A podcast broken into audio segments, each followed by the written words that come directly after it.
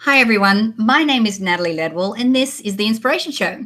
Today in the show, I have a very special guest who has a new book out called This Messy, Magnificent Life, uh, who's talking about uh, how we can you look at the daily things and situations that come up for us um, and how we can uh, deal with them in a very empowered way. Uh, but before I introduce my special guest today, uh, let me just remind you that if you are watching this show live on Facebook or on our YouTube channel afterwards, don't forget that after the show is over, if you click the link below the video, you can take my 30 second quiz and we can figure out what's holding you back from success. Okay, so please, uh, I'm going to introduce my special guest today, Geneen Roth. How are you, Geneen? Great, great. Happy to talk to you. It's always so exciting to be on video. I know, right? Um, this messy, magnificent life. I mean, I don't think there's one person that's not watching this show right now that cannot relate to some part of that. um, and we will, we're actually going to delve into a, a, deeper conversation about what that is and, and how we can navigate through that. But before we do that, why don't we start a little bit about uh, your story and your background and how you got into doing, you know, the work that it is that you do? Yes. Well, most of my work up until now um, has been about using the relationship with food, the conflicted relationship with food and body weight that many people have as a doorway to their inner lives, to their core beliefs about what's enough and deprivation and scarcity and nourishment and pleasure and delight and things like that. And then I decided to expand it because I realized that in my own life, which felt quite messy at times. I did not how to get go. I just didn't know how to get from the messiness of everyday life, which every day it felt like something else was going on, back to what I call the magnificence or the, the, the using the messiness as a way to transform how I felt about myself and being alive. And that had to do with my students too. So I really wanted to get in there into the integration of how all this stuff that I taught about food and change and love, what did that have to do with how I woke up in the morning? And you know how I walk to the bathroom and how I talk to my husband and my friends. And so that's what this book is about. It tackles everyday issues low level anxiety, discontent, dissatisfaction, the way we blame ourselves and blame other people and things like that. Right. So, how should we be waking up in the morning? well, first of all, it's um, realizing that uh, we're alive. We made it through another night. Here we are. Yay! Yahoo! Another day on planet Earth. That's what I say to myself almost every day. Um, so uh, there's that. There's waking up and realizing, oh, I'm in my body. Here I am. I'm breathing. That's a good thing. Um, checking into what's right instead of what's wrong and focusing on that, asking yourself what's not wrong, sensing your arms, sensing your legs, realizing you have a body. You know, most of us live like James Joyce called it in his um, Ulysses book, Mr. Duffy lived a short distance from his body. And what we're trying to do is actually live in these bodies and use the power of these bodies, really the power and the fact that we're here on earth. We're not just walking minds to express what we want and what we need, to say no, to use our internal GPS system that we already have by virtue of having a body and being incarnated here. Yeah, beautiful. So, um, can you describe like uh, one or two of the messy situations you address in the book? I certainly can. um, you know, I'll talk, for instance, about um, the fact that I complained all the time. So every day, every day I'd notice that I'd wake up and I would have a litany of complaints. Oh, I didn't sleep enough. Oh, I don't like the way that my friend talked to me yesterday. Oh, I wish this wasn't happening. There was just, I mean, that's a little more exaggerated than how I'd wake up, but there was a pall of negativity on, and I didn't even realize it on just sort of daily life. And so becoming aware of that Number one, I started with that practice, ask myself what's not wrong.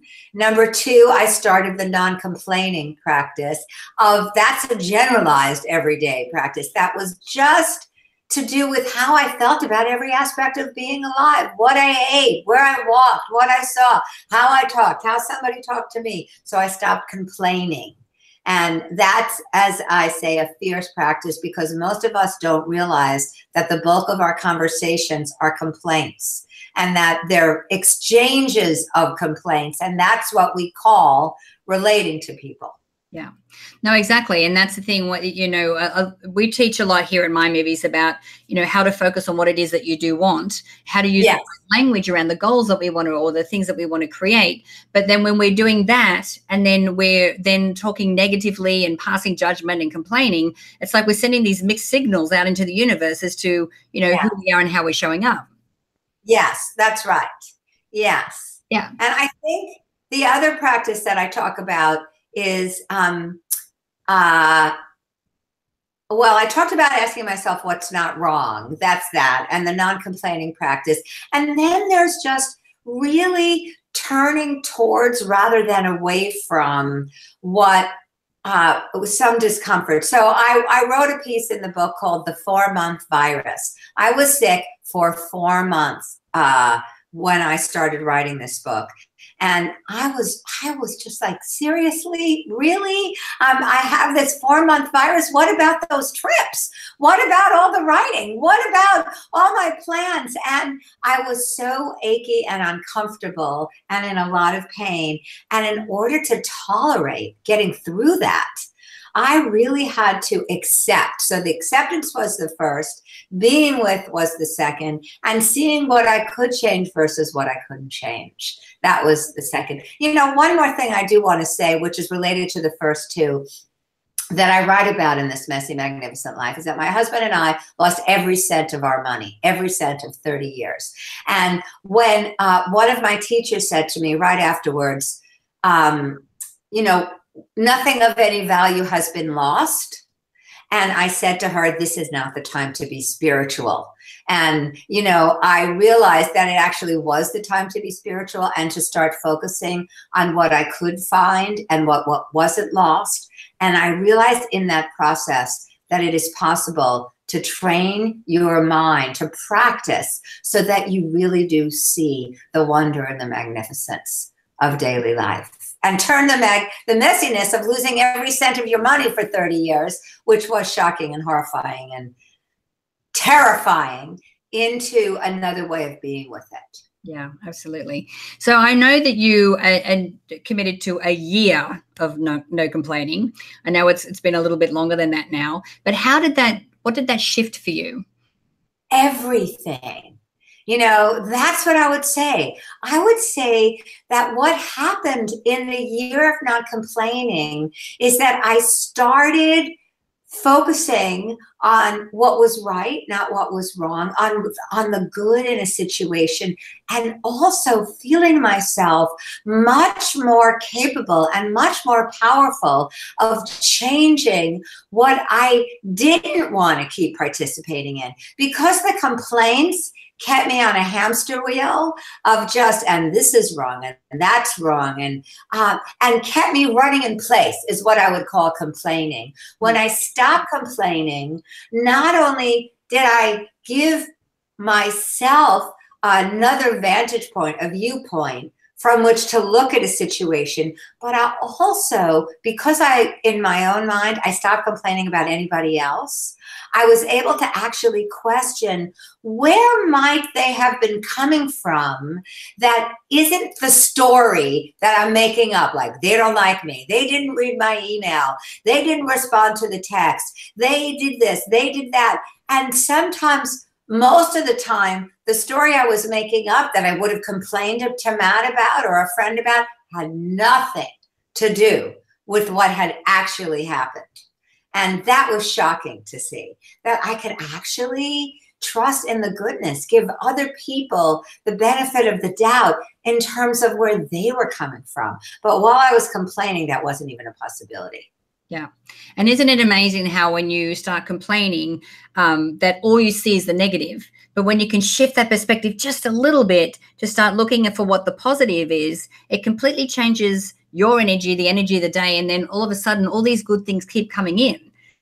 Yes, that's right. Because there's a particular lightness and an energetic resonance about not what happens when you don't complain is that you accept that what's happened has happened. Mm. And since there's no way of making what's happened not happened, you know, it already happened. There's nothing to do about it. It's a totally useless thing. It's like saying, gee, my life would have been better if I had only been born with brown eyes instead of blue eyes or curly hair instead of straight hair. Well, guess what, honey? That boat has sailed. And so the fact that I kept complaining about the boats that had sailed was working against the energetic sort of alignment of the universe, so to speak. And so what so not complaining is a way of aligning yourself with what's actually happened so that you and the universe are on the same side. You're not fighting, you're not at war with yourself. You've dropped the war. And that is so helpful. Yeah. And it also sounds like by doing that, like releasing that negative emotion and negative energy around that, you're starting to free yourself out to you know vibrate or resonate at a higher frequency which is the yes. frequency of abundance which is the frequency of the universe so yeah. for that flow then to be able to be opened up yes by assuming and by living as if it was already here that things were already right right even though I couldn't see that. But because I couldn't complain about it, then I was sort of like, oh, now what do I do? I can't complain about it. But there was this kind of, but it's already happening. And so it forced me. It was like, it was like being forced into a warm a wormhole of goodness and lightness just because I couldn't complain about it. It was extraordinary. And it still is because I'm still engaging that process. Yeah. And it sounds like you get to change the story. I mean, the event oh, yes. for the event, and for me, I think there's 20 sides to every event or every story. But yes. you choose the version of the story that's that's most serving you.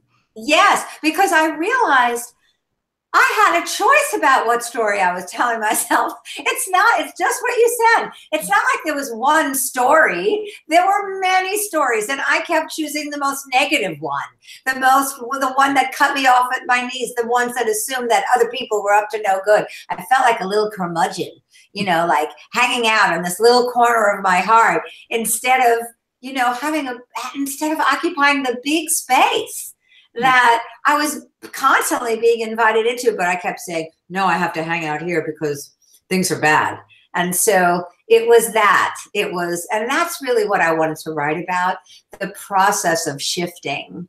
Um, what seemed like it couldn't be shifted because I felt like, well, oh, I grew up with negative people and a negative take and all these negative difficult abusive experiences just inscribed into my nervous system there's nothing to do about it but actually there was. Yeah. And it sounds like it doesn't matter what circumstances people come from, what age they are, where they live, that it's possible for everyone to be able to do this. Oh, yeah. I work with people in my retreats and workshops from age 18 to 85. Hmm. And I just don't feel like there's any, it's all the same. Because, you know, you can be 85 years old and still not be a grown up. You can be 85 and still have a two year old inside you that's sort of saying, What's wrong? People did me wrong. You know, I didn't get what I deserved. I don't like the way this ended up. And so that's what we start questioning, no matter how old you are, so that there can be that lightness and goodness in your life, the magnificent. So you can use the messiness. That's why I love that title. I actually got that title well, first of all, it's a line in the book, but also a waitress at a restaurant. When I'd been thinking about another title and I mentioned This Messy Magnificent Life, she said, That one. I can relate to that one. Everybody can relate to that one. And I thought, okay, that's it then.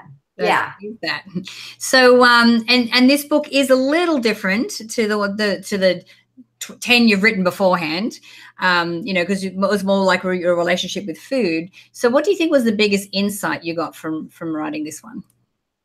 That that it's really possible in the middle of everyday life no matter what situation there is first of all no situation that's unworkable. There's no feeling that's unfeelable that that nothing will shatter you when you pay attention to that which is bigger than the feeling you know? I that because there's a feeling and then there's a space through which that feeling passes through.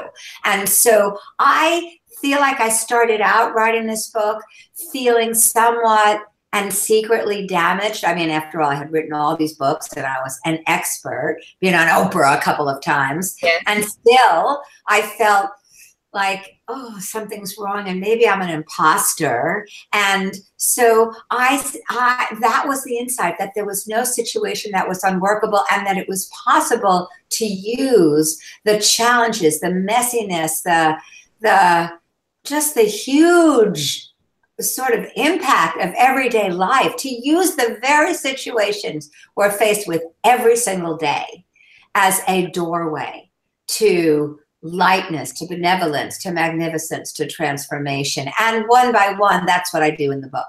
Yeah. Um, I am so excited to read the book because I and I know that everyone that's watching the show right now can relate to this. You know, we we have situations that show up in our life. Um, life is not uh, like you know smooth sailing. Yes, we have curveballs and things come in, but then to to be able to read a book like this and understand how we can see those uh, situations as gifts and as as opportunities to grow and and to become a better version of ourselves um, it's just so wonderful. So, Geneen, where, where can we send people if they want to connect with you and get their hands on the book? Yes, right. Well, they can go to my website, GeneenRoth.com.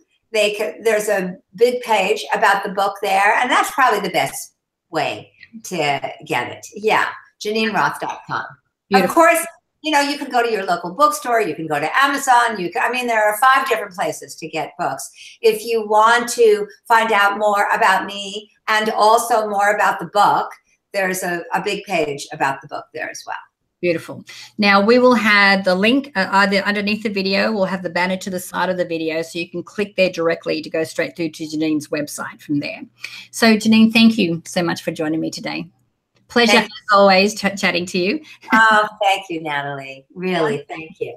Now, guys, I encourage you to share this video. You can do that by clicking the fis- uh, Facebook and the Twitter share buttons on this page.